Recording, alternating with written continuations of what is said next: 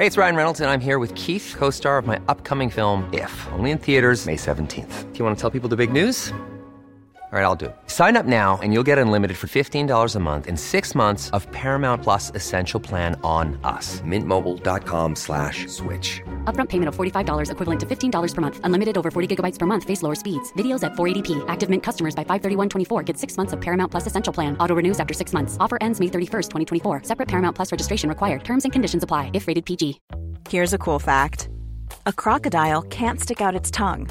Another cool fact you can get short term health insurance for a month or just under a year in some states. United Healthcare short term insurance plans are designed for people who are between jobs, coming off their parents' plan, or turning a side hustle into a full time gig. Underwritten by Golden Rule Insurance Company, they offer flexible, budget friendly coverage with access to a nationwide network of doctors and hospitals. Get more cool facts about United Healthcare short term plans at uh1.com. The Michael Reade Show podcast. Tune in weekdays from 9 on LMFM. To contact us, email now michael at lmfm.ie. Friday morning, the 24th of June. Good morning, with much debate and discussion from now till 11 a.m. This is Michael Reade on LMFM. As you know, public servants will see their pay increase next year by between 10 and 15%. But this will not be a pay rise. It's pay restoration. It's the reversal of pay cuts uh, that happened uh, over 10 years ago. Uh, and what happened 10, 12 years ago is there were pay cuts across the board in the public sector and those in the highest salaries had the deepest pay cuts for the longest period of time. And this is the last group who are seeing their pay uh, restored. Uh, so it's not a pay increase, it's the reversal of a pay cut and pay restoration.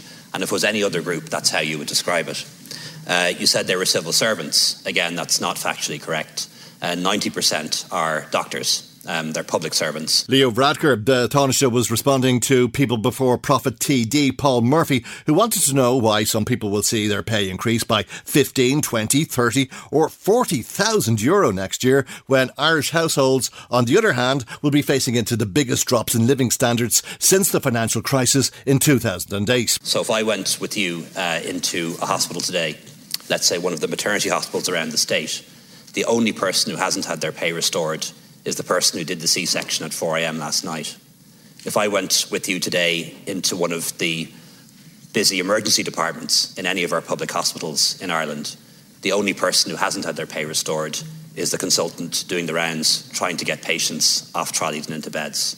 And if I went with you into, into Crumlin Children's Hospital just down the road from here, and we went into the orthopaedic operating theatre, the only person in that theatre who hasn't had their pay restored is the person doing the scoliosis operation. And these are people uh, who um, are hard to recruit and hard to retain and are well sought after around the world. And they're the last people to have their pay restored. And that's what's happening. Let's hear from People Before Profit TD, Paul Murphy, now, who joins us on the phone. Good morning, Paul, and thanks for joining us on the programme uh, today. Uh, why is it you want to permanently cut the pay of these people?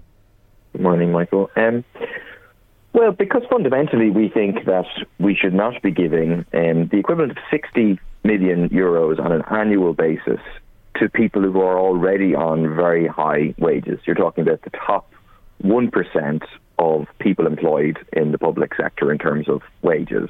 Um, very, very substantial I mean, pay increases in anyone else's terms, I think, apart from Leo Varadkar. Um, and we think that instead of saying to ordinary workers, you have to wait until the budget. We can't do anything about the cost of living uh, crisis.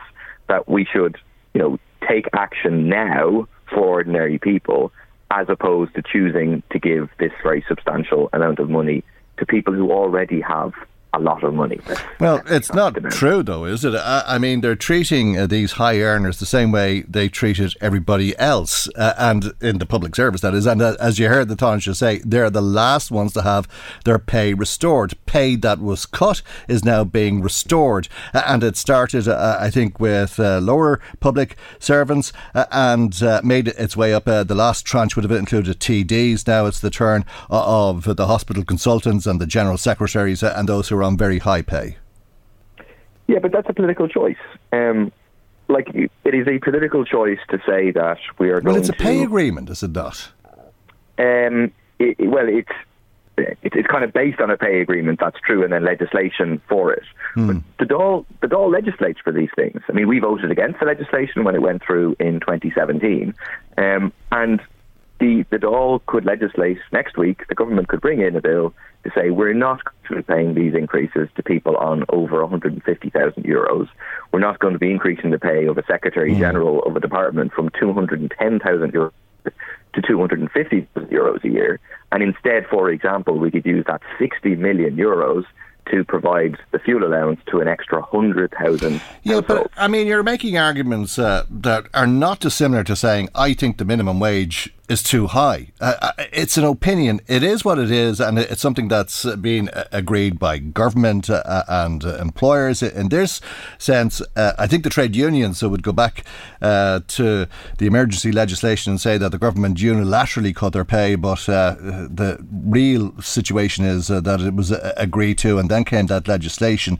but the pay was cut on the basis that it would be restored. This is people's pay. This is what they're entitled to, and you're talking about cutting it because you think they're earning too much. Uh, that's not in line with normal trade negotiations. Is it industrial negotiations?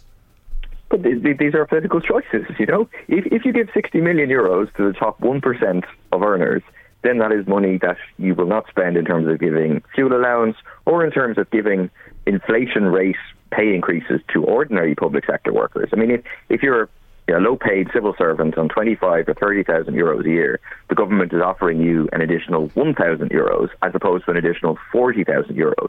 They're asking you to sign up to a pay deal which will not it's like a third mm. of what the inflation rate is. So they're asking you effectively to sign up for a pay cut. Mm. We think different political choices should be made, which is not to give more money to the very high earners and instead to seek to protect you know, low and middle income uh, workers who are the ones who are feeling the, the hit. I mean, if, if you're already on 200,000 euros, you're not struggling with the cost of living crisis. Let's let's be honest about it. Whereas if you're on thirty thousand euros or thirty five or forty or fifty thousand euros, you obviously are massively struggling with the fuel price increases, the grocery price increases, the heating increases, the electricity increases at the moment. And we think the political choice should be made to protect those workers as opposed to those who are doing just fine. Are they political choices? Uh, because uh, the politicians were taken out of deciding on public sector pay, were they not?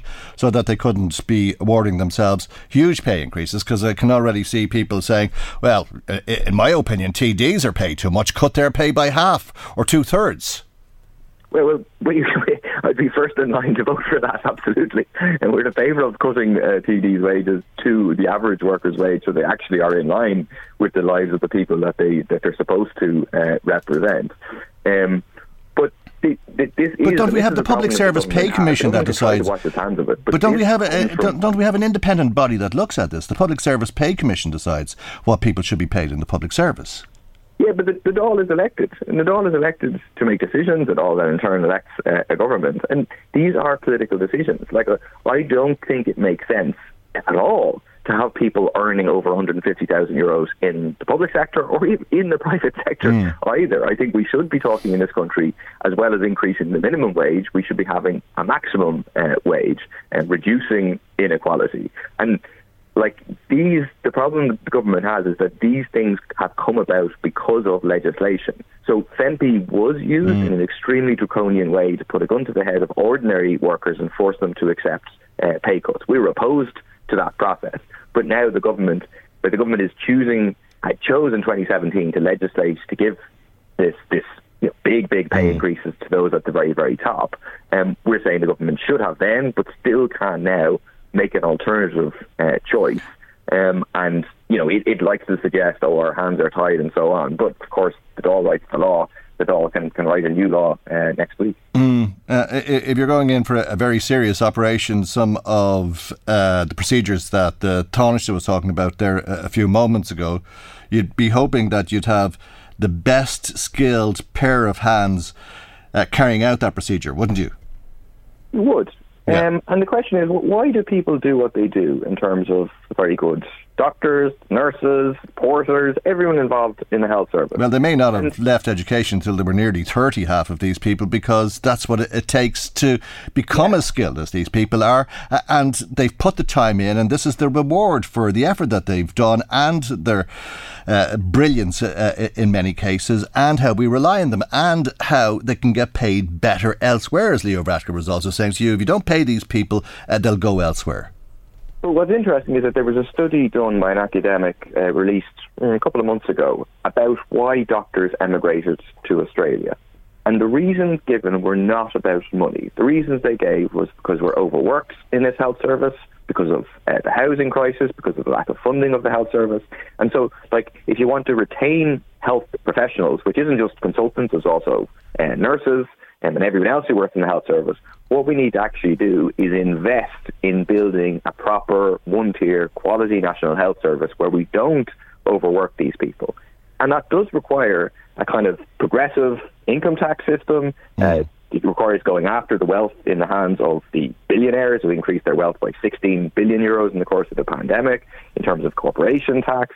Um, uh, but actually, I think that that's the best way to like retain people in the health service is to give people a high quality of life, not overwork them, address the, the housing crisis, and address the cost of living crisis. What do you mean the housing crisis? I mean, how does that uh, affect such high earners? Uh, I gather the answer is is that it's too expensive. Uh, that you can't get the kind of property that you'd hope to get for a million or two million or five million. Yeah, well, what, what happens is that it is generally people emigrate when they're kind of younger. Uh, they're on the trajectory towards being on this, this very, very high uh, earning situation, but they are the kind of people who are affected uh, by the housing crisis. So measures like actual rent controls to bring rents down, investment in a significant way, state. I don't think it's about rent controls. I, I, I think you will find it is for, no, for, for, junior junior doctors who are facing huge pressures um, and, and aren't. I think it's probably got to do with the fact that if you're earning 150,000 euro, you're limited in the accommodation that you can provide for yourself because it's so expensive to buy here compared to anywhere else. The housing situation is obviously a complete uh, mm. mess. Um, and that is a driving factor that is driving people uh, out. Mm. Um, you have huge rates of, of, vacancy. It's in the papers today about 10% vacancy rates across the country. Um, so we, we think you know you have to address that by massive investment in building mm. public social quality housing for people and rent uh, But you're not talking about people here who are looking for social housing. You're looking for people who'll get a, a bigger house for a, a, million euro than the house that they currently get for a million euro or two million euro.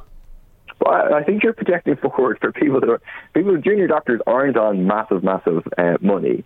Um, you know, obviously, consultants. There's consultants on big money, two hundred thousand euros uh, plus.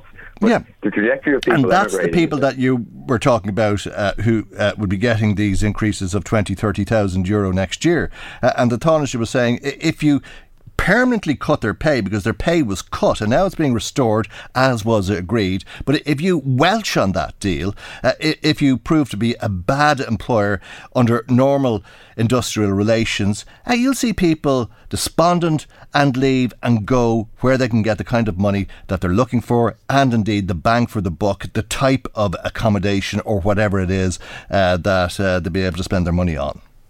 But let's match this. Let's say, look, we're not going to be paying people these huge pay increases and people are already pay, well paid, but we are going to commit to actually invest in building a proper national public health service, have people on public only uh, contracts, don't have people overworked, and we're going to address the cost of living crisis, going to address the, the housing crisis. Let's have it as a package of, of measures. And I think the evidence suggests that this idea that people are just going to flood out of the country, we're going to lose all our specialisations and so on. I don't think that stacks up. Okay, well, I think they're the arguments for and against. Thanks uh, for having them with us on the programme uh, this morning. Paul Murphy, People Before Profit TD for Dublin Southwest. Michael, Reade on LMFM. I have two stories uh, about uh, electric scooters. I've actually I have millions of stories about e scooters, but two stories from just yesterday uh, that Uh, I experienced uh, one uh, was I saw a very very small child, uh, two maybe three, probably three years of, of age on an e-scooter, and I, I just not his dad put him onto the e-scooter and he stood behind him and uh, they whizzed off up and down the path uh, and then against uh, the traffic going in the wrong direction on a one way street. And I just hoped nothing happened to that child. No helmets, nothing like that. Uh, the second story started with a gust of wind, literally, that I felt on my face. Uh, and the next thing was I heard, sorry, mate. and I looked up the street, fair bit up the street at this stage, uh, and uh, there was a young fella on an e-scooter. I'd say he was 14. Sorry, mate, he says. Uh, didn't expect you to be coming out of that entrance. I just thought, of course you didn't expect me to be coming out of an entrance. How could you? You've no road sense. You're 14 years of age. You, what, what would you be anticipating on the roads? Uh, you're, you're, not qualified to drive. You've no training. How could anybody expect a child to anticipate if something was coming around the corner or if somebody was coming out of a, an entrance or anything like that? But I can tell you one thing for nothing. I got a dreadful fright. I really did. I, I mean, uh, the first thing, I, as I say, was that gust of wind. I felt a breeze on my face as he whizzed past there was a hair's breadth between us. Uh, I, I, really thought I came very close to being struck by that scooter, uh, and had I been struck by the scooter, I know that I'd have been on the ground. Uh, and you know what happened after that, I, I don't know whether I've hit me head or if I'd. Uh, been injured in some way, but I definitely got a, an awful fright, uh, and I thought that just isn't right. But sorry, mate, he said. Uh, and off he went uh, up the path, uh, out onto the road, without looking, of course. And thankfully, there wasn't a car coming out uh, uh, on the road because he'd have been struck, and God forbid that. But I don't think he, he was doing anything wrong, in fact. I proposed in Section 34 of this bill to introduce a new section to the 2004 Act restricting the sale and supply of e scooters to people over 16. This measure was made with the intention of reducing the risk of injury to minors from PPT use and indeed potential injury caused by minors to pedestrians and other vulnerable road users.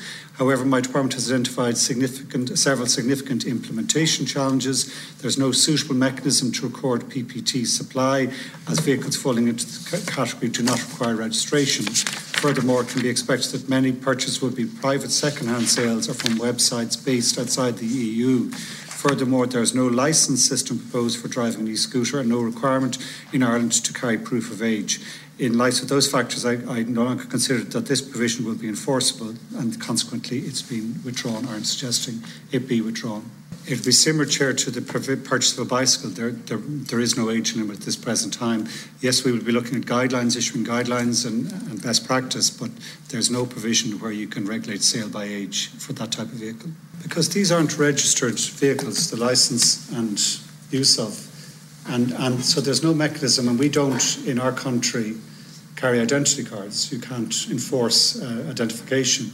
So the policing of this, I think, is the primary reason why it wouldn't be enforceable. And I think introducing law which is not enforceable would, is bad law. That's the Minister for Transport, Eamon Ryan. He was speaking uh, to the Oireachtas Transport Committee.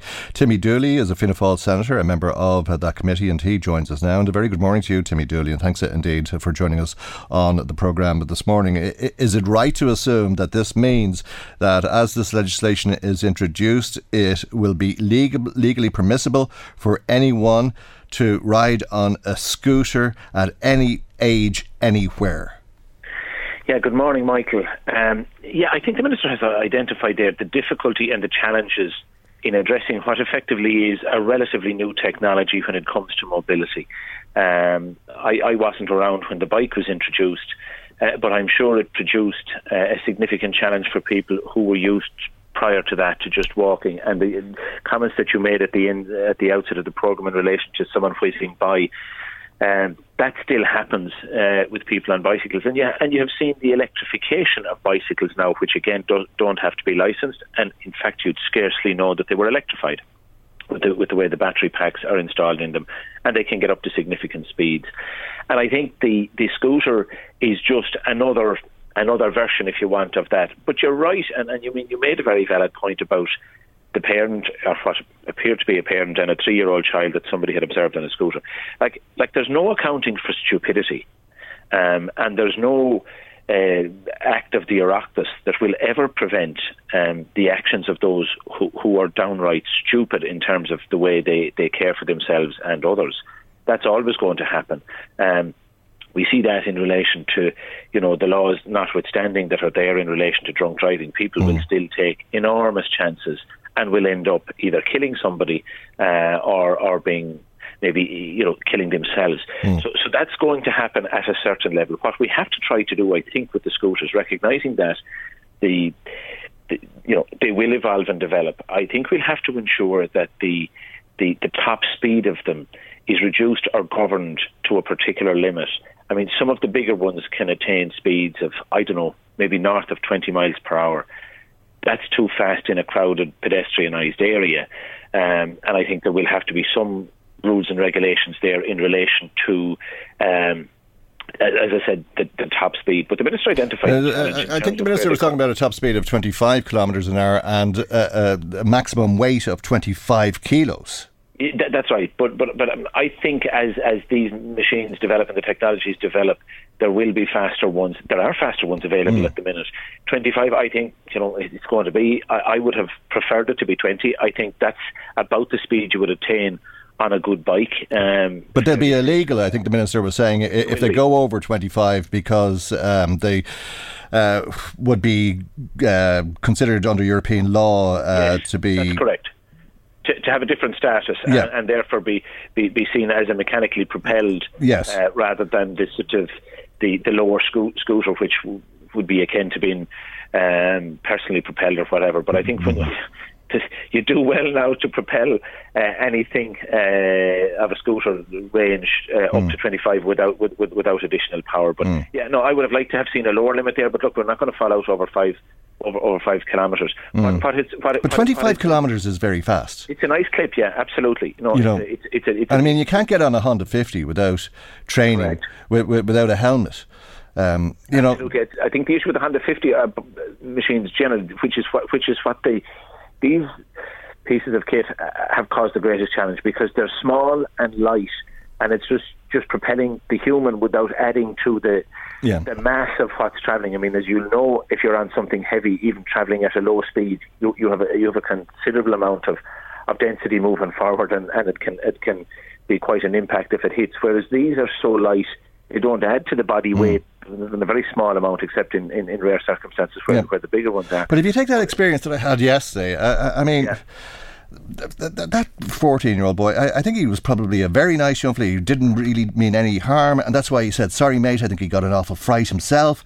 Uh, he didn't expect me to be there, as I say. You couldn't yeah. expect a child to anticipate something like that. They're not trained to uh, travel on the roads like that, they're not trained to drive. Uh, but there was also the risk to himself. H- had he hit me, he could have been hurt very seriously. But not only that, to avoid me, he just swerved straight out onto the road, and it was only a godsend that there wasn't a car coming up the road. No, absolutely. And I suppose the point I would make, and I, we, you and I had this discussion before, the difference between what what you describe, you described it very well. It's an it's it's it's something that has happened to myself on more than one occasion in relation to a cyclist, and it may have been in in in, in and I would take the responsibility in relation to my own case.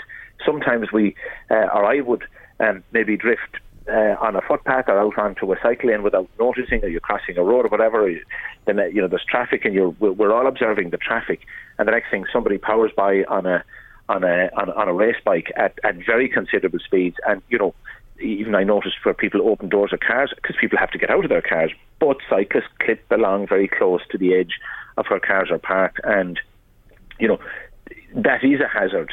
But it's it's like many other hazards that exist on a daily basis uh, you, you, you, you, you tend to be aware of them, and accidents will surely happen. But how you regulate or how you prevent in law or try to prevent in law such a circumstances is, as the minister rightly mm. identified, effectively an impossibility. And we're unfortunately in, in, the position that we know there's a problem. Um, there's there's there are certain restrictions you can put in place, mm. but you can't enforce them. It's no different to the guidelines that have recently been announced. And I remember making the point, I think, with yourself or somebody else at the time, in relation to the distance that we need to give cyclists on the road, the metre or two metres above a certain mm. speed. I mean, in principle, it's really important to get it out there because it does flag to all of us who drive uh, that we've got to be more mindful of cyclists. But in terms of who could enforce yeah. the, the, width, Mm. the, the, the width separation, I, I, I, I doubt I, I, doubt there's a case yet Mm. that has gotten through the courts. Uh, or, or, is- or- no, no, I- will there be one? But you shouldn't. You shouldn't get on a, a bicycle Correct. without a helmet, uh, and you, sh- you, sh- you shouldn't get on a skateboard without a, a helmet. Or Absolutely. And I think the real, the real, I mean, the real plus out of all of this is that you're having that conversation, and hopefully others uh, in positions of, of, of authority like yourself that we'll have that discussion. People will listen to it, and it's about it'll be about the education piece. And uh, like I know, I know schools is, is a place for, for, for academic learning, but we learn so much about life as well. Uh, and I know there are programs in schools that are done with transition year students around helping them to prepare for their driving course, etc. I I think it would be no harm, uh, even in national school, if there was some kind of a pro- program, maybe on an ad hoc basis. Some some schools will do it better than others, and that would, would teach some of the etiquette uh, associated with cycling uh, and scooters generally. And I think when that when that debate happens, you're, you're, you're going to see perhaps those that will wish to be more responsible, at least knowing what the rules are, Okay. rather than jumping up on it. And, and listen, I, I- know you're a a fan of e-scooters. You'd uh, support their use, uh, but uh, for the sake uh, of trying to see where we're going with this, uh, uh, uh, is it that there's two options? One that you ban them outright, an outright ban, which you'd oppose, uh, uh, or, or that you live with them and you hope to educate people to use them better. Well, it's a mix of both. I, I, I think the notion of banning anything in today's society of, of a technology, uh, of computer gaming, of, of, of I mean, it's it's it's the it, it- I mean, it's where things are going. Um, it's it's it's an advancement. So we're not going to ban them. So so if we don't ban them, Impossible. Impossible Yeah. in terms of the supply because we don't we don't control Yeah. the supply chains, and as minister identified, Mm. people import, they get them through Amazon, they get them through where eBay, wherever. Mm. So they're going to be there, and I don't think we want our guards running around after kids grabbing scooters off them. So it it it, it it's from a practical point of view, it's they're there, they're a challenge, and now how do we educate um, our our people? Uh, to use them in a way that, that's fair to everybody, that people understand the, their responsibilities. We all like to talk about our rights, but we, with every right there's a responsibility, and the responsibility must be uh, in the usage of these vehicles. It is challenging, and you know I'm sure you and I will be talking again, and we'll be talking about somebody who was injured or injured. oh somebody yeah, else. that, It that's the real fear. Yeah, on- yeah, yeah, Mm. but, but it happens on bicycles. Yeah, I know. Yeah, It happens on skateboards, as you say. It, it, it will happen. Um, but the more we talk about it, the more we try to educate, the more we try to inform that we, we, we we learn to live uh, in conjunction with these technologies. Like there are there are significant benefits if we can reduce the necessity for the next generation to purchase a car or, or to re- eliminate or reduce the amount of carbon fuels that are used in, in moving people around. Well, then that will have a significant positive Well, impact. I, I, I know I, I know you always laugh when I, I say it, but I like la- making you laugh, so I'll say it uh, again. I, I, I think the future probably will be one-way streets uh, with lanes for cars, bicycles, and e-scooters, and so on. And maybe there's a solution in that. I think you're not cars. wrong there. I think you're not wrong, Michael. Okay, we'll leave it there, Senator. Thank you indeed for joining us on the programme this morning. Fianna Fáil Senator Timmy Dooley is a member of uh, the Oireachtas Transport Committee. Michael Reade on LMFM. Now, we've had a, a few people in touch with us today, and thanks to anybody who's uh, taken the time uh, to give us a call, WhatsApp, text, or email, or contact us through the social media sites uh, as usual. Uh, always great to be hearing from so many people. We had a, call come to us uh, this morning from Mairead, who's in Drogheda, and she says it, it seems to her that the rich are getting richer and the poor are getting poorer in this country. Do people at the top end of the pay scale in the public sector, those people are on these very big salaries, really need this raise? Probably not. However, those in low paid jobs are desperate and can't afford to pay their bills. They're all working hard, says Mairead. Thanks, as I say, for your call to the programme. Uh, another call then from Denise, who's in Drogheda. And Denise says she loves walking, but she's petrified uh, when she's on footpaths these days because of e scooters. She was walking along the Termonfeckin Road last week, just past Harmony Heights, and out of nowhere, uh, an e scooter whizzed by. Uh, she said she'd no warning. It gave her an awful fright, and if I'd stepped the wrong way, I could have been hit. It's a constant worry now. No such thing as a, a relaxing walk anymore.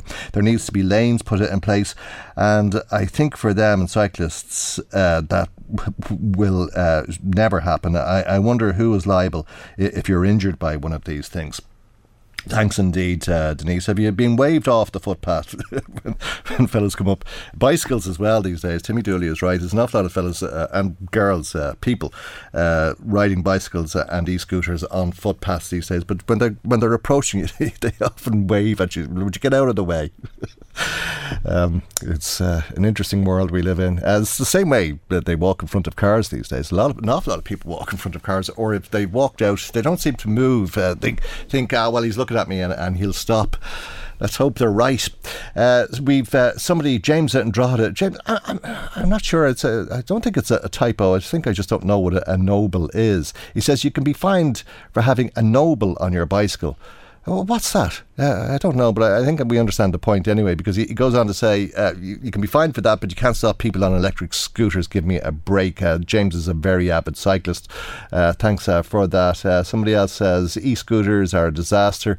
I was nearly knocked down on the footpath. They're so dangerous. That's Deirdre and Kells. Thanks, Deirdre.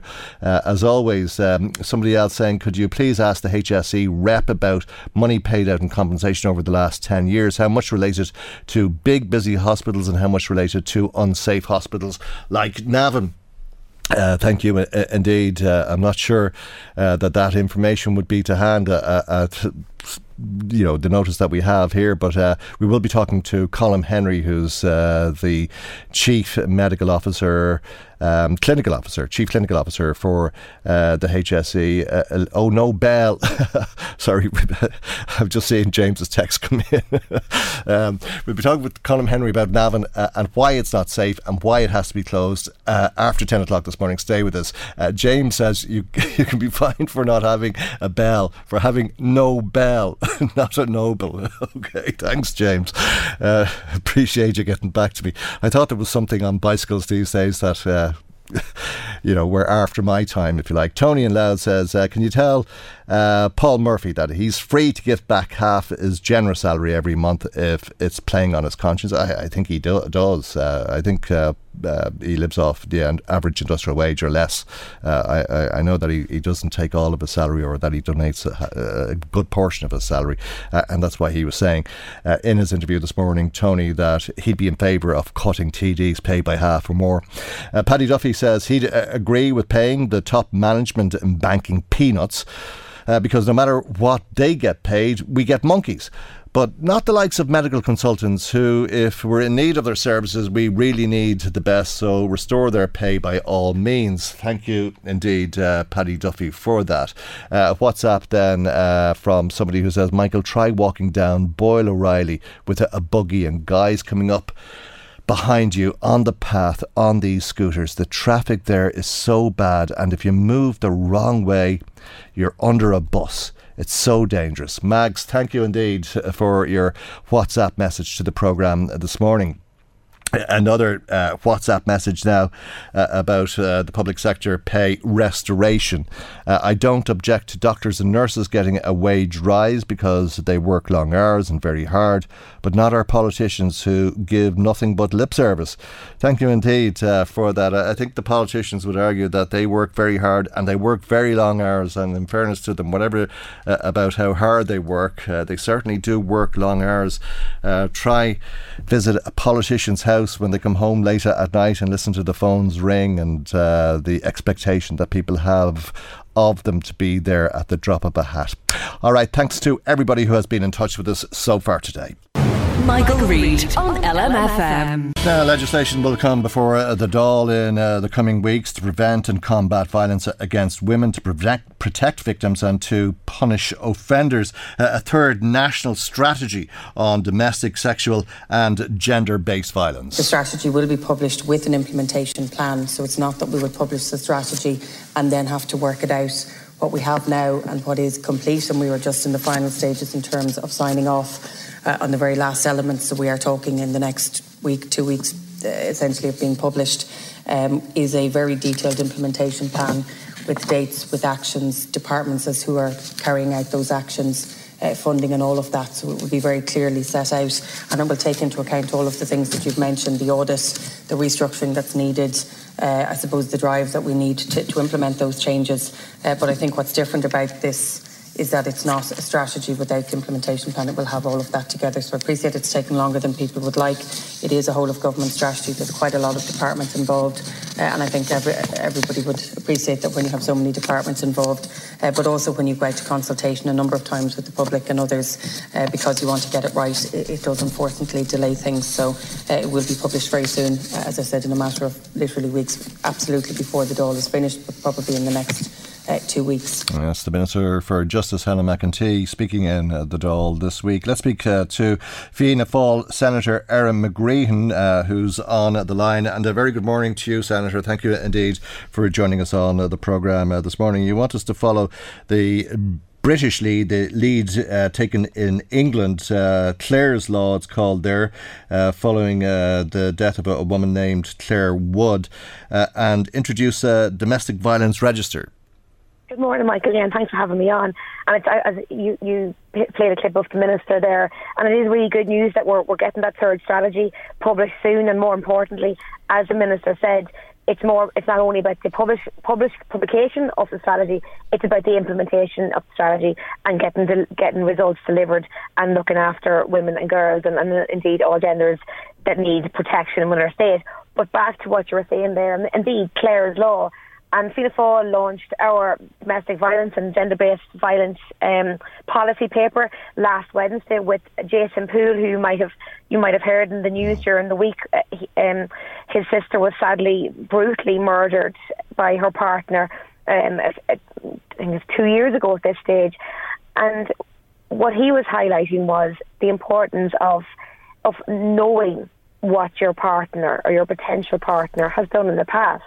And if that partner had been had been um, a, a, domestic abuser, um, then they would have been on a register and they would have been able to go to the guards and able to find out whether that man or woman, indeed, was um, had, had had had had abused someone in the past. Mm. And, and Jennifer Poole could be with us today because this man, Gavin Murphy, uh, attacked somebody else previous to knowing Jennifer, and he attacked her mother, and he produced a, a knife, but that wouldn't have been known to Jennifer, at least not necessarily so.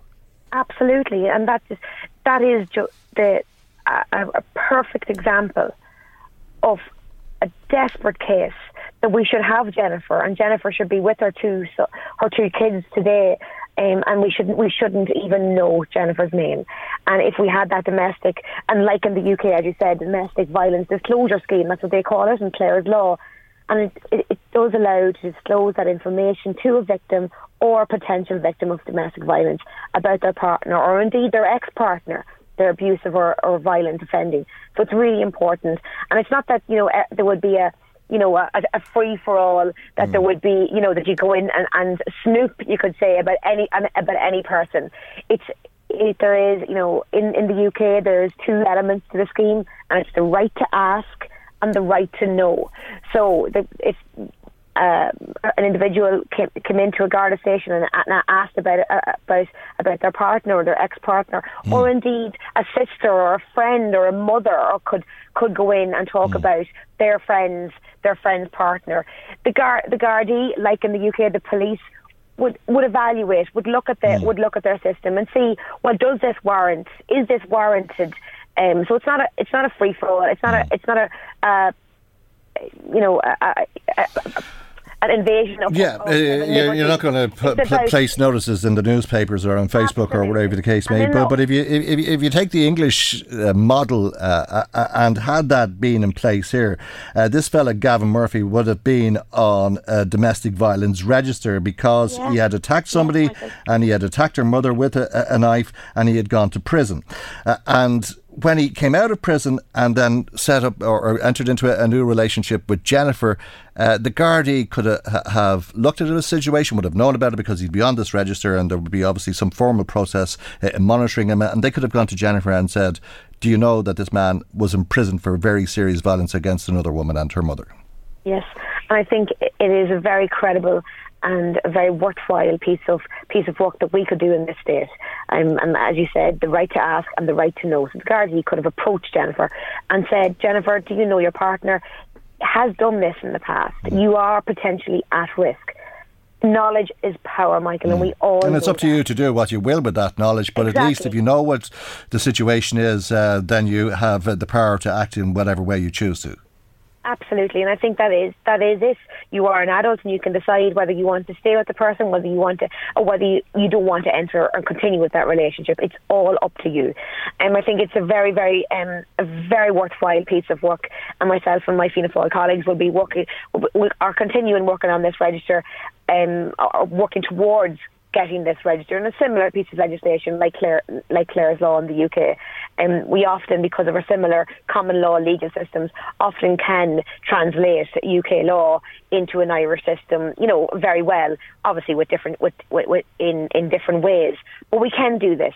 And I think we very, very, it's a very worthwhile thing. And we can, I think we can do it, we should do it, um, and I'll be working that we working towards um, actually carrying it out and make sure we do do it. Yeah, there seems to be an awful lot of it. Is it as widespread uh, as we might think, or is it just that we're talking about it more so these days?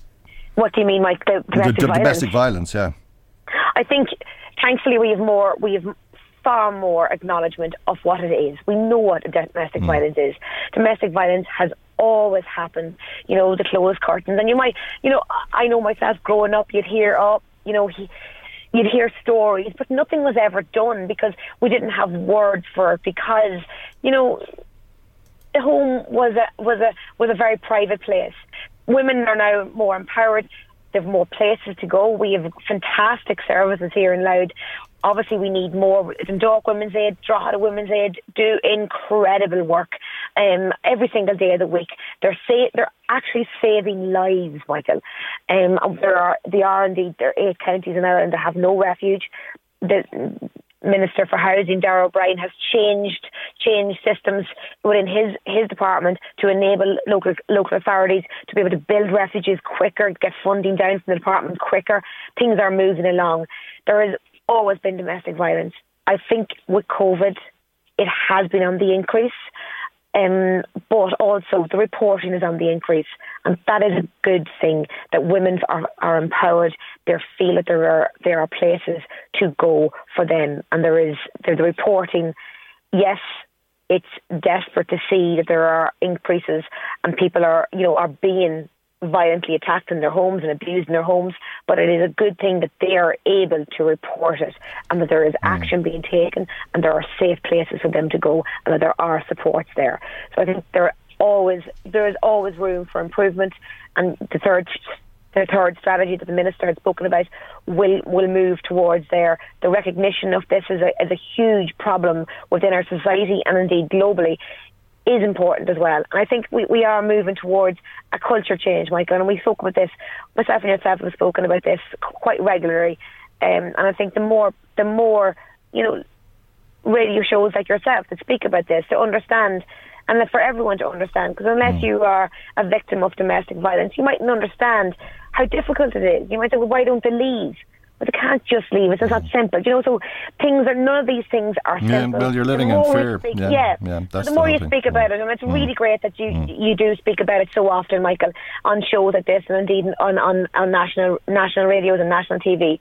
So the more we speak about, it, the more awareness is. Yeah. And I would just put it out there: mm. if anyone is is suffering from it, or anyone is living in fear, there Dundalk Women's Aid, Drogheda Women's Aid Mm. the Safe Ireland website has huge amount of information okay. and help out there. I will give uh, the phone number for Dundalk Women's Aid uh, for that mar- matter, Erin, uh, uh, and you know you can just call this number and talk to somebody uh, if you've something to talk about. It doesn't mean you have to go down to the Garda station or go to court or anything like that. You can have a, a conversation uh, and uh, speak to somebody who understands the situation you're in, and it, it might help, and you might decide to do something after that, and you might not. But the number is 042 9 treble 3 244. That's 042 9 treble 3 244. Uh, it's not something uh, that hasn't happened before, and these people have a lot of experience in it if people do want to speak to somebody. Erin, we leave it there for the moment. Thank you indeed uh, for joining us as always on the programme. That's uh, Fianna Fáil Senator Erin McGreehan Uh, we've uh, a couple of messages uh, coming to us uh, that, that are similar. Uh, one from Baz Wiseman in Balbriggan asking if it is legal or not for a, an adult to be driving an electric scooter with two children on board. I observe this quite regularly, says uh, Baz. thanks, Baz. I'm not sure that it is illegal. this is, I really am not sure that it is illegal. Um, is it illegal for a, man to have two children on a bicycle? Uh, because it seems to be pretty much uh, the same law. Uh, Jerry Floyd uh, saying something similar about a, a, Vespa type scooter, father steering in front, child standing, handlebars, two big bags of shopping. Uh, behind them, the father, behind the father, two young children, uh, and behind them, the mother with bags of shopping in each hand, and behind her, two older children, one holding a, a baby, something he saw some time ago. Uh, I can't even imagine it, Jerry. I lost count of the amount of people uh, you were talking about in all of that. But thank you uh, indeed. Uh, for making contact if you have uh, been in touch with us today. Good to hear from you as always. Michael, Reade on LMFM. Navan is an acute general hospital with 62 medical beds. It doesn't provide paediatric or obstetric care. It doesn't provide an acute surgical service. Ambulances bypass the emergency department for several conditions that can't be catered for at the hospital. As part of the reconfiguration the HSE is looking to implement, it is proposing investment, more patient care um, in Navan. However, for any proposal to be considered, we would need to be satisfied on several levels. And I am not satisfied, and government is not satisfied, and members of the Oireachtas are not satisfied. And I want to acknowledge that. This includes legitimate questions raised by members of the Oireachtas on issues including access to the medical assessment unit, capacity of the National Ambulance Service, local access to GPs, emergency and other resources in Drogheda and other hospitals, the use of, of uh, injury units, and more.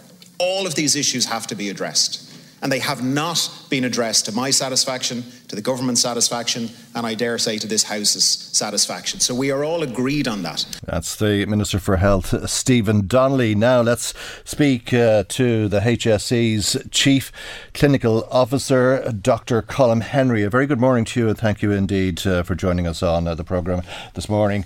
Uh, the Minister. Good morning, uh, Michael, and thank you, thank you for having me on. The Minister had a, a lot to say there, and he appears to uh, agree with the HSE's proposal that the emergency department in Navan should close because of the risk to patients. Uh, but he also seems to be of the view that you haven't done the necessary groundwork to make that happen. Uh, Michael, yes, uh, we, we, we, we've been working at this for some time. This issue isn't new, as people will know. Uh, there's been concern expressed back to 2015 by the clinicians in Navan, by clinicians in Drogheda, over the safety of the emergency department in terms of its accepting all patients with all complexity, including those who are very unstable and require specialist care. This issue isn't new, um, and we know from other hospitals where the same safety issues prevailed that uh, diverting patients to the right hospital first time, those with complex or specialist needs, be it heart attack, stroke, or trauma, and those patients already bypassing Navan, bringing them, them to the right hospital first time is the right thing to give them the best outcome. It's what we would want for our relatives, and it's what the people of Meath would want in the event that they're seriously ill or require complex care. But the minister is saying you haven't put the necessary structures in place to make this happen. He's saying that you're going to uh, replace one risk by uh, putting people at risk in a, a, different way. Is the minister wrong? Well, looking at the risks first, Michael, uh, to me, uh, these aren't parallel opposing risks where one cancels out another. There's a very serious risk that the emergency department, as it currently presents itself to people, say we can take all patients with all complexity, and we'll give the equivalent outcomes to another hospital that has a much broader range of specialties, be they in trauma, be they in, in, in cardiac issues, be they in sepsis, be they in people who require resuscitation. There's a real immediate risk in those patients presenting to that hospital that must be addressed.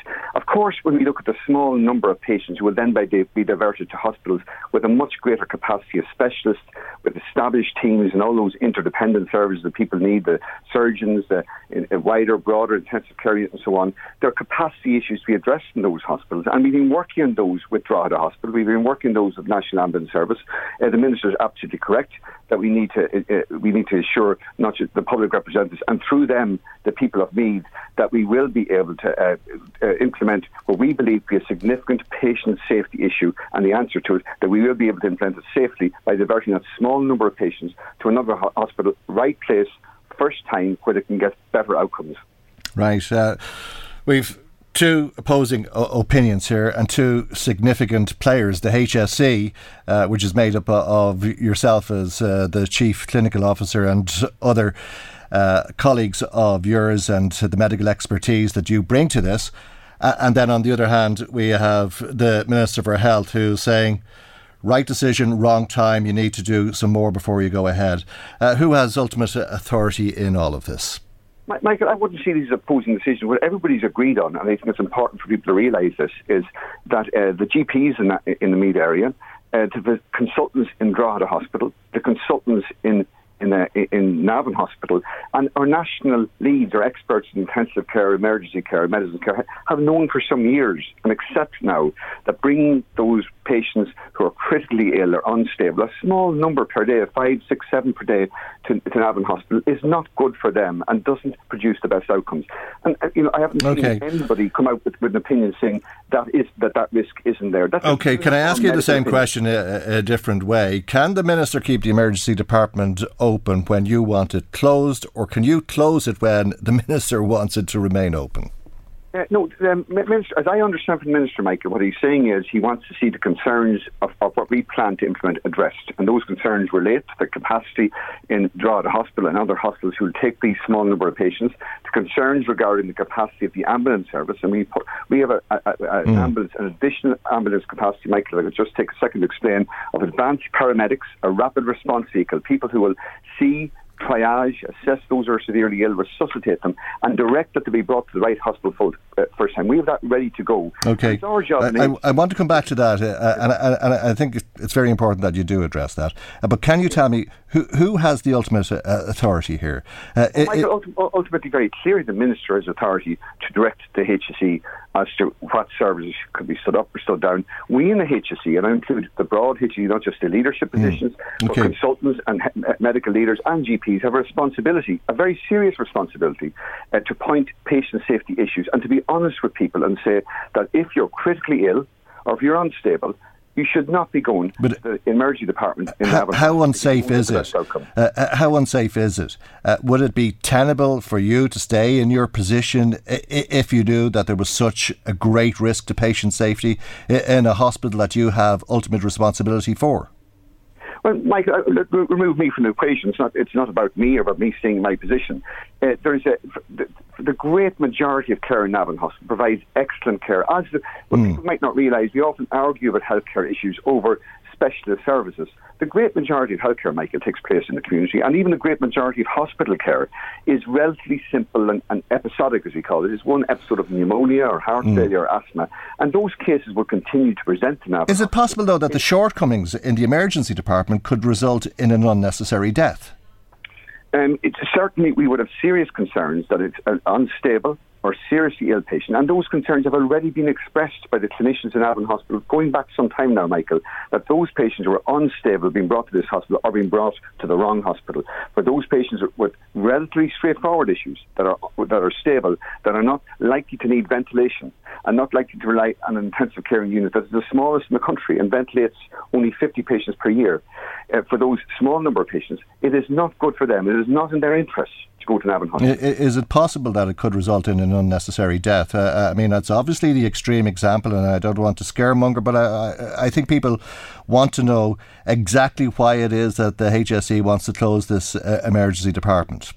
Yes, when we call, say patient safety issues, Michael, we mean the outcomes are either not good at the moment or in danger of, and that, that means somebody having more on, on, on, one end of the scale, having more protracted, complicated uh, medical admission, or somebody who then requires transfer, but that transfer to a specialist service is delayed, and of course that goes up to and including uh, somebody at risk of, of dying. Uh, should they have an extreme, unstable complicated condition that requires specialist input from a whole team in a really, really resourced hospital that is a team of intensive care consultants, teams of backup services, and have established expertise in dealing with higher volumes of these complex patients. Okay, can I ask you about the backup services? Uh, because NEDOC is uh, to reduce its out of our services uh, to patients and will provide face to face cover up until half 10 on weekends and 10 on weekdays and 10 o'clock at weekends. After that, there'll be no in person appointments uh, and home visits. Uh, and this uh, apparently is because of a shortage of doctors uh, and underfunding. Uh, Pauline Tully asked uh, the Taoiseach about this yesterday. And if you bear with me for one moment, Dr. Colm Henry, we can hear what the Taoiseach had to say. In the distant past, I used to work in Northeast Doctor on Call, seeing patients um, in an old prefab right across from the um, emergency department in Navan Hospital and also the cottage in Drogheda. And it was very good service, I have to say. And uh, I think as much as possible, these services should operate 24 uh, 7 for reasons that we'll all understand. Um, I understand that this is principally a funding issue. Um, although the availability of doctors is an issue too. Um, and we have asked uh, Minister of Health to engage on this with the HSE and see if it can be resolved. Okay, so that feeds into the other problem uh, about uh, how do you get referred to the medical assessment unit if you need a GP referral? Your GP uh, goes home at six o'clock, and the Northeast doctor on call won't be there apparently. Mike, very valid question. I've listened to Taoiseach closely there in, in, your recording there. Since he worked in Navan Hospital, indeed, since I worked in Junior Hospital and I'm older than him, uh, the complexity of care has, has, uh, is unrecognisable uh, from years ago. And, and, and, the expectations corresponding to that complex. People expect if they have a heart attack, they'll go directly to a heart attack centre.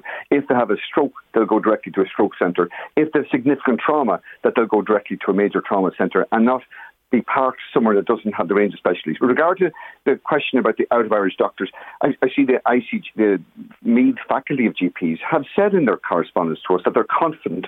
Now, work is needed with them to make sure that we follow through in this, but they're confident, I'm quoting from their letter, that in our daytime general practice, as well as in our work as GPs at North East Doctor and Call out of hours, we mm. shall be able to provide the referrals necessary to best serve our citizens who need hospitalisation.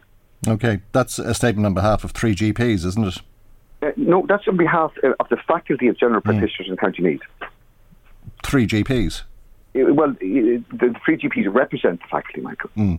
I, I, know, but uh, there's a, a, a, lot of doctors who have concern uh, who are not part of that faculty. Uh, and uh, Alona Duffy, the director of the Northeast Doctor on Call, has serious concerns about how all of this is going to work. And we've heard from others for that matter.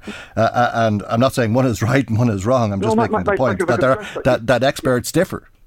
No, Michael, absolutely, and these concerns absolutely valid. We, we, you know, we, we've had to, we, we always have to learn as we go along from what we call reconfiguration, especially when it comes to emergency services. People are worried, and they're right to be worried. They're wondering what will happen uh, in the event that they get mm. ill and they'll be brought to the right place.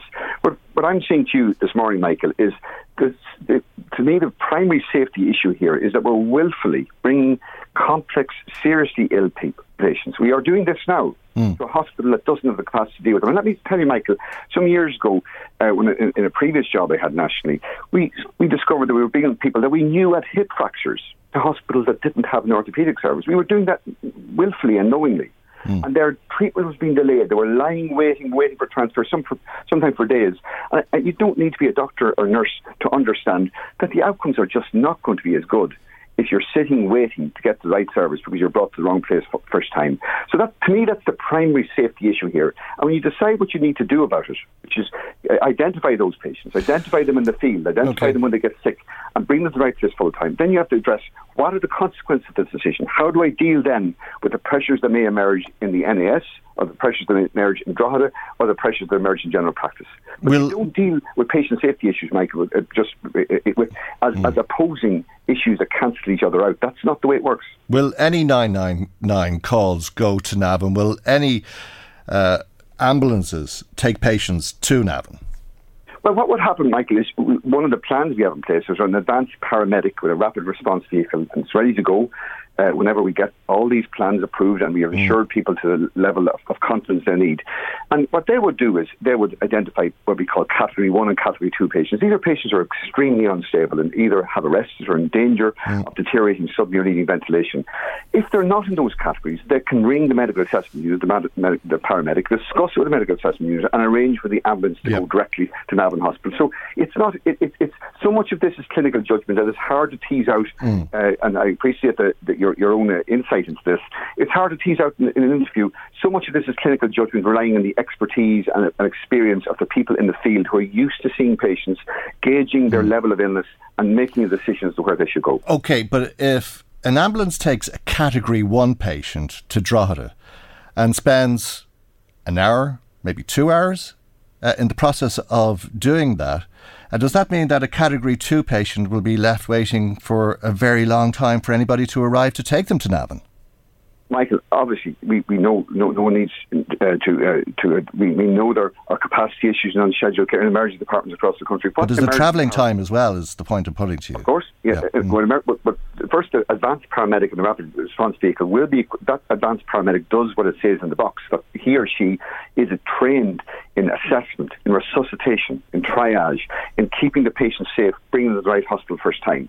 What emergency departments do, even when they're under huge pressure, God knows they've been under a lot of pressure in recent years, particularly with the COVID pandemic, is they will triage patients on arrival, and those who are most critically ill and most unstable will bypass the others who are less critically ill, mm. who, who, are less time dependent. So it's part of the fabric and the, and the work the, the, the, way the, the, way that emergency departments work is to identify how seriously ill people are, are at the point of arrival and escalate their care if needs be.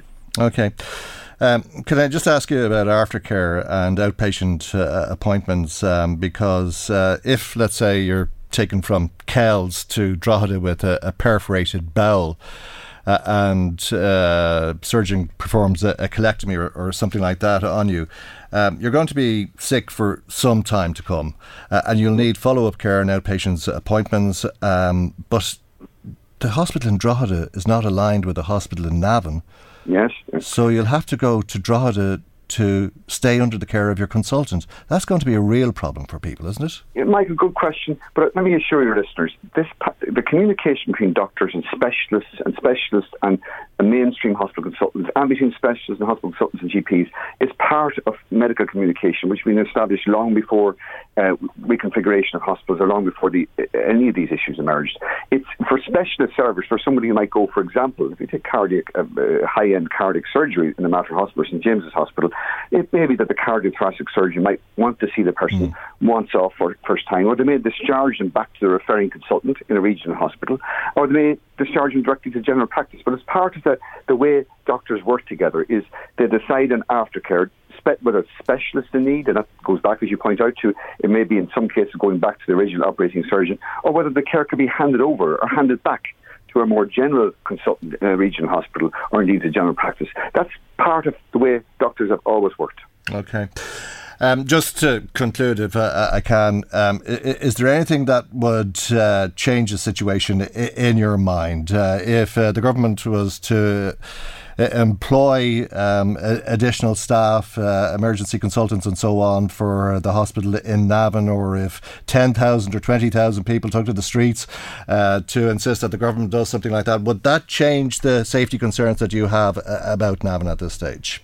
Well, Michael, I can't. You know, it is the, as I said, the minister's entitled to make the decisions. He's the minister of health. He's accountable to the Dáil, and he has to listen to all the different voices uh, concerned with this. As I said, we have a job to identify safety concerns. To, people would expect us then to act upon them, to plan against them, to say where can we get the best outcomes. I have heard the arguments for a new hospital. I do think, um, and uh, if I could say, Michael, it needs a dose of reality because you just don't build.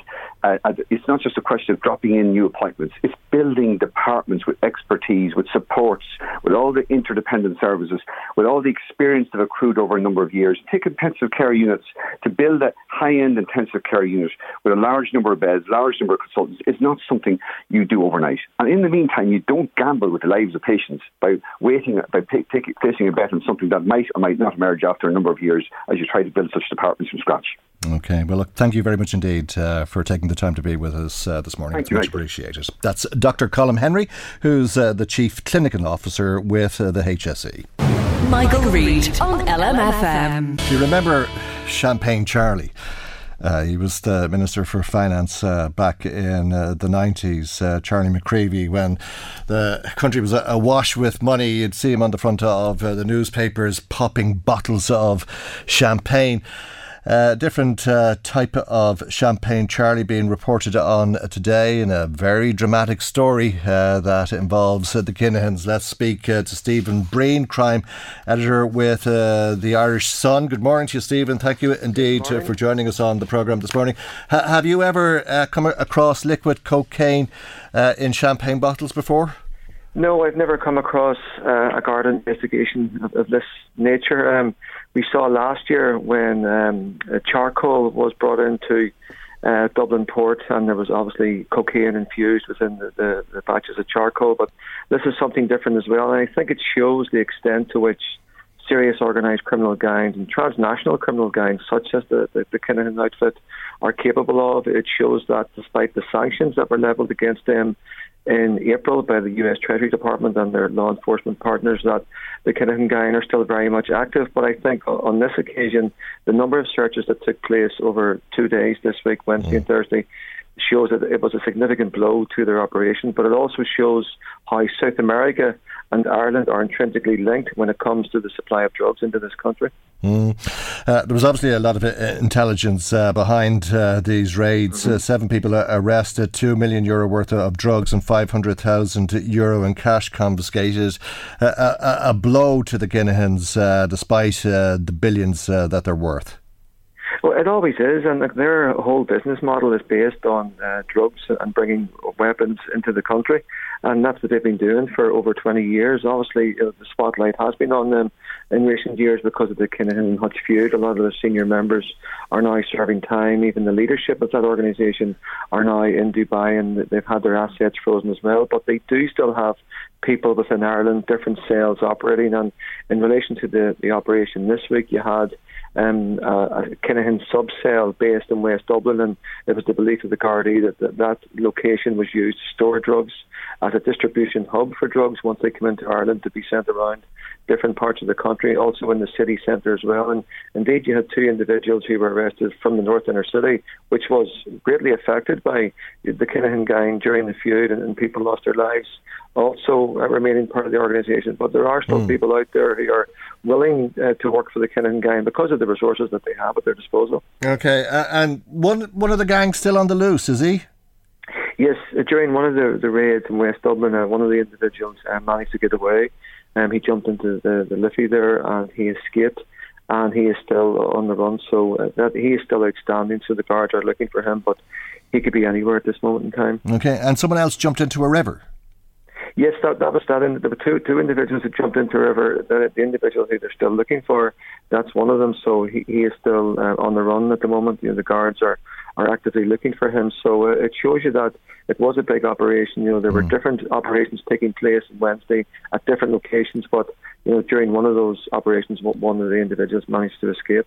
Okay, and what about uh, this champagne Charlie? Uh, how does that work? Do you drink it, or uh, because it's liquid cocaine, is it, or is it champagne and cocaine? No, it's just liquid form of cocaine. So it's a it's a form of cocaine, and which which you would need a specialist to try, and it's infused. The cocaine is infused into a, a liquid form, and you know once that is then sent across um, from South America to Ireland, so it's disguised as wine. It's resealed, so it is as well. It's disguised as champagne, and you know when they when that arrives here. Uh, in Ireland, you know, obviously you would need someone with a chemical background who is able to, you know, withdraw the cocaine in the liquid format and then put it into the, the powder and then re- reproduce it. So it was part of a whole process where the, of the, the the eventual outcome would be, you know, the powder form of cocaine, which could be sold on the market, but it had to be taken from the liquid which was in the, the, bottles. Okay, so that's just a way of transporting it. And when it's sold on the mm-hmm. street, it would be powder, is it? You wouldn't be buying bottles of liquid uh, and drinking them, as the case may be. No, it's, mm. it's just it's just another way of smuggling and, and, something that they've used in the past. But one of the, the first times it's been used in Ireland, and again, it's another way for the criminal gangs as they try and adapt to you know different mm. styles and different strategies. Yeah, the criminal gangs and their scientists, uh, their lab technicians, and that sort of thing. Yeah, well, it's the same as the, co- the, the, the 35 million worth of cocaine that was mm, recovered last year yeah. mm. in the charcoal. So you would have needed somebody with a specialist background mm. on how to get the cocaine and to withdraw it from the uh, the, the, charcoal. Again, okay. that's not someone who's going to stand on the street corner selling drugs and prescription pills. This is someone who'd have to have a, a specialist knowledge, and we've seen that in South America mm. where the cartels there have professionals yeah. working for them. Breaking bad stuff, I suppose. All right, Stephen, we leave it there for the moment. Thank you indeed, uh, as always, for joining us. Very dramatic stuff. Uh, Stephen Breen uh, is uh, the crime editor with the Irish Sun. Thanks to Rose, who's been WhatsApping us saying, I wouldn't be here today if it wasn't for the hospital in Navan. Does 10,000 people, uh, do, do, does their say not count? Uh, if there's a health risk, where is the health and safety officer? I have the greatest respect for Navan. Upgrade the hospital uh, and make it a top hospital again, says Navan. Um, we'd Carmel MacDonald in touch with us. Carmel has been in touch with us regularly about the hospital, and she says we've known from reports for many years that Meath needs a regional hospital. The population now above 220,000.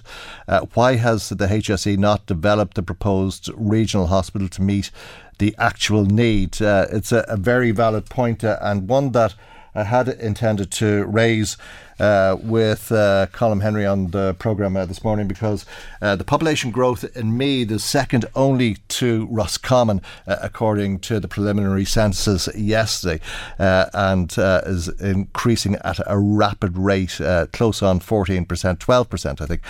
how will an already overstretched and insufficient number of GPs meet the demand for referral to an MAU, asks Carmel. She also says worry patients will bypass and turn up at a, a different hospital. So definitely not just 10% to Drogheda and 90% remaining in Navan, says Carmel. Thank you indeed for your message again, Carmel. Michael, Reade on LMFM. Yeah, let's talk about uh, the wild west of uh, banking. Uh, that's the banking sector in uh, the country that we live in, and uh, the 96.7 million euro fine that was handed down to the AIB group yesterday. This is for overcharging. Uh, almost 13,000 customers uh, who should have been on tracker mortgages. Pádraig Kissane is a financial advisor and has worked with uh, many people in this situation over the years and many years at that. Uh, very good morning to you, to you and thank you indeed for joining us on uh, the programme uh, this morning. what did you make of the decision of the central bank yesterday? Um, I suppose it's a, combina- culmination of um, a huge body of work in terms of investigation. Uh, it's been going on for a long time now. Um, the numbers are staggering. Um, to be blunt, Michael, they're um, alarming. And um, but I suppose I'd make people aware that behind every one of those numbers of accounts affected over 13,000 is an individual or a family that were affected by a level of overcharging at a time when economically the country was in a very tough place contributed to by in, in no small means the very same banks that, that mm. were uh, then overcharging their customers mm. and also having been bailed out by the taxpayer. Yeah, 64 billion, wasn't it? Uh, I can't remember. Was it 13 billion or something like that that went into AIB? It's it's uh, it's over the twenty with oh, AIB. There's yeah. different numbers, and, and there's so many numbers relating to all of this. Michael, it's hard to remember. Yeah, no, I know, and it goes back a long time. And that's part of the point, isn't it? Because the regulator was warned about this 13 years ago. The regulator is the central bank, uh, and what system of regulation was uh, in place? what role did the central bank have in this? I mean, there's there's absolutely uh, a part of the delay or the the lack of um, proper investigation. However, I mean, one of the things the central bank uh, uh, principles were in force at the time, the Consumer Protection Code. Its first line on that is act that the banks uh, or any regulated entity acts honestly, fairly, and professionally in the best interest of its customers. And there was none of that here. Um, it didn't operate another one with due skill, care, and diligence in the best interest of customers again. So, at a time when the banks needed to survive, they put their own interests ahead of their customers, and that's where the wrong started culminating from. And then it was everything to take as many people out of the tracker market. And what happened then was ECB rates started decreasing, uh, ironically now starting to increase, and when rates should have been falling for a lot of people, they were actually in fact increasing because they were on a different rate type. Mm. So at a time when people were struggling financially and could have availed of these lower rates, which would have brought a very welcome relief in terms of the cost of their mortgages, um, the opposite was happening, and it has led to some of the things that you saw. The most severe being the loss of a home, which is unfathomable for people to understand because the relationship of Irish people with their properties and homes there's so much involved then in, in realizing that the reason you lost your property or your home wasn't your fault, that it was yeah. actually at the door of the bank that you had the mortgage from. Yeah, uh, it's beyond belief because people couldn't afford the repayments uh, and had their homes repossessed. 21 families. Uh, can, can, can anybody put a, a price uh, on what it cost any of those families? No, and I think um, I, even though money is at the core of everything here, both in the fines, there's a, a huge difference between the fine levels and the compensation levels and so forth. But you cannot undo the harm, the hurt, the scar that is there from somebody losing their home. While we have looked at recreation of home ownership for some of those, many of those people who lost their homes actually immigrated and are creating a home in another part of the world. And there goes the fallout effect of that, where grandparents don't see grandchildren and so forth. So it literally, Michael, reached mm. everywhere. And I said before in one of the presentations to the Oireachtas, the tentacles of this octopus reached a lot further than even people understood. And I would believe that even people don't understand even today, because before you lose a home, the journey to that position is making every effort to make ends meet to keep the home then you go to your family for help. Everybody becomes involved. And then the last action is the loss of the property or the giving up of the couple to say we can't keep going. Then to get a letter to say it wasn't actually your fault, it was the cause of somebody doing wrong, created and manifested so many aspects in terms of um, trying to undo the anger the couples might have had between themselves and the blame game that went on it just reached everywhere, Michael, and it, it, it's quite difficult for people to understand it. And it was actually even a challenge to myself to try and understand what people, what, what happened to people when they got the letter to say, "Oops, sorry about that, we overcharged you." Right, uh, and when you say it was because people did wrong, uh, was it that individuals knowingly made decisions that put people into these situations? Um, that's a difficult one to call, Michael. And, and if it was a straight answer, I would give it to you because it, to, to, understand what a, what a tracker mortgage was, the, the old ad was there. I don't know what a tracker mortgage is. On the bus, yeah. That became a mm. the guy on the bus. That became a debatable issue, and that's one where I challenged that a bank would would have read it one way, but if they were thinking from their customer's perspective, they should have read it the other way. And that's probably the best way to explain it. It was okay to read it, but they read it with their interests only at mind. And, and so if Michael Rees had fixed his rate and had previously been on a, had been on a tracker rate, at the end of the fixed rate period, he didn't get offered a tracker. That was written nowhere before Michael fixed, and that's what I had been arguing. Why didn't you tell him before he fixed? By the way, Michael, you're losing your tracker option here if you do fix that's where it started to to manifest and culminate into the issue that it became. There was, of course, plenty of argument put forward, and one of the difficulties for AIB that I had always said was the reluctance and the resistance to look at it from the customer's perspective ended up that the matter went on for a lot longer than it needed to. Okay, um, but is the fine sufficient, or should individuals have been held to account? Um, well, the, the, the process of holding individuals to account. I mean, if it happened right now today, a lot of the individuals that would have been at the, the director level or the executive level have all gone from the banks. I mean, they, they've all fished around or they've changed. So the people that are there today are absolutely left with trying to handle and deal with this thing as best they can. When it comes to the level of the fine and the report that came out yesterday, one of the consistent reactions I have from the customers affected is it re ignites the anger and the frustrations and the, the angst they had in finding out in the first place. The fine is of no relevance whatsoever to any of the affected customers. However, the fine does reflect the seriousness of the aspect of it. Um, with regard to the compensationary levels that were paid out, people were entitled to bring an appeal and so forth. To try and present their case and see were they entitled to further compensation because defining compensation in this, Michael, is almost impossible, particularly when it comes to loss of home ownership. While it is addressed with a sum of money in varying degrees depending on the cases, it never actually deals with the full fallout effects, particularly particularly those misfortunes that lost their homes. Yeah, yeah, there's certain things that you just can't put a price on. Pádraig, we have to leave it there for the moment. Thank you indeed for joining us on You're the very welcome. Thank you. That's uh, Kissane, financial advisor, who brings our program uh, to its conclusion for today and indeed uh, for this week. Hope you've a, a nice weekend, and God willing, we'll see you for our next program on Monday morning at 9 a.m. right here on LMFM. Good morning. Bye bye. The Michael Reade Show podcast. Tune in weekdays from 9 on LMFM. To contact us, email now michael at lmfm.ie. Hi, I'm Daniel, founder of Pretty Litter. Cats and cat owners deserve better than any old fashioned litter. That's why I teamed up with scientists and veterinarians to create Pretty Litter. Its innovative crystal formula has superior odor control and weighs up to 80% less than clay litter. Pretty Litter even monitors health by changing colors to help detect early signs of potential illness. It's the world's smartest kitty litter.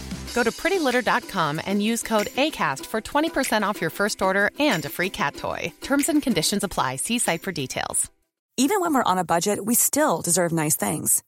Quince is a place to scoop up stunning high end goods for 50 to 80% less than similar brands.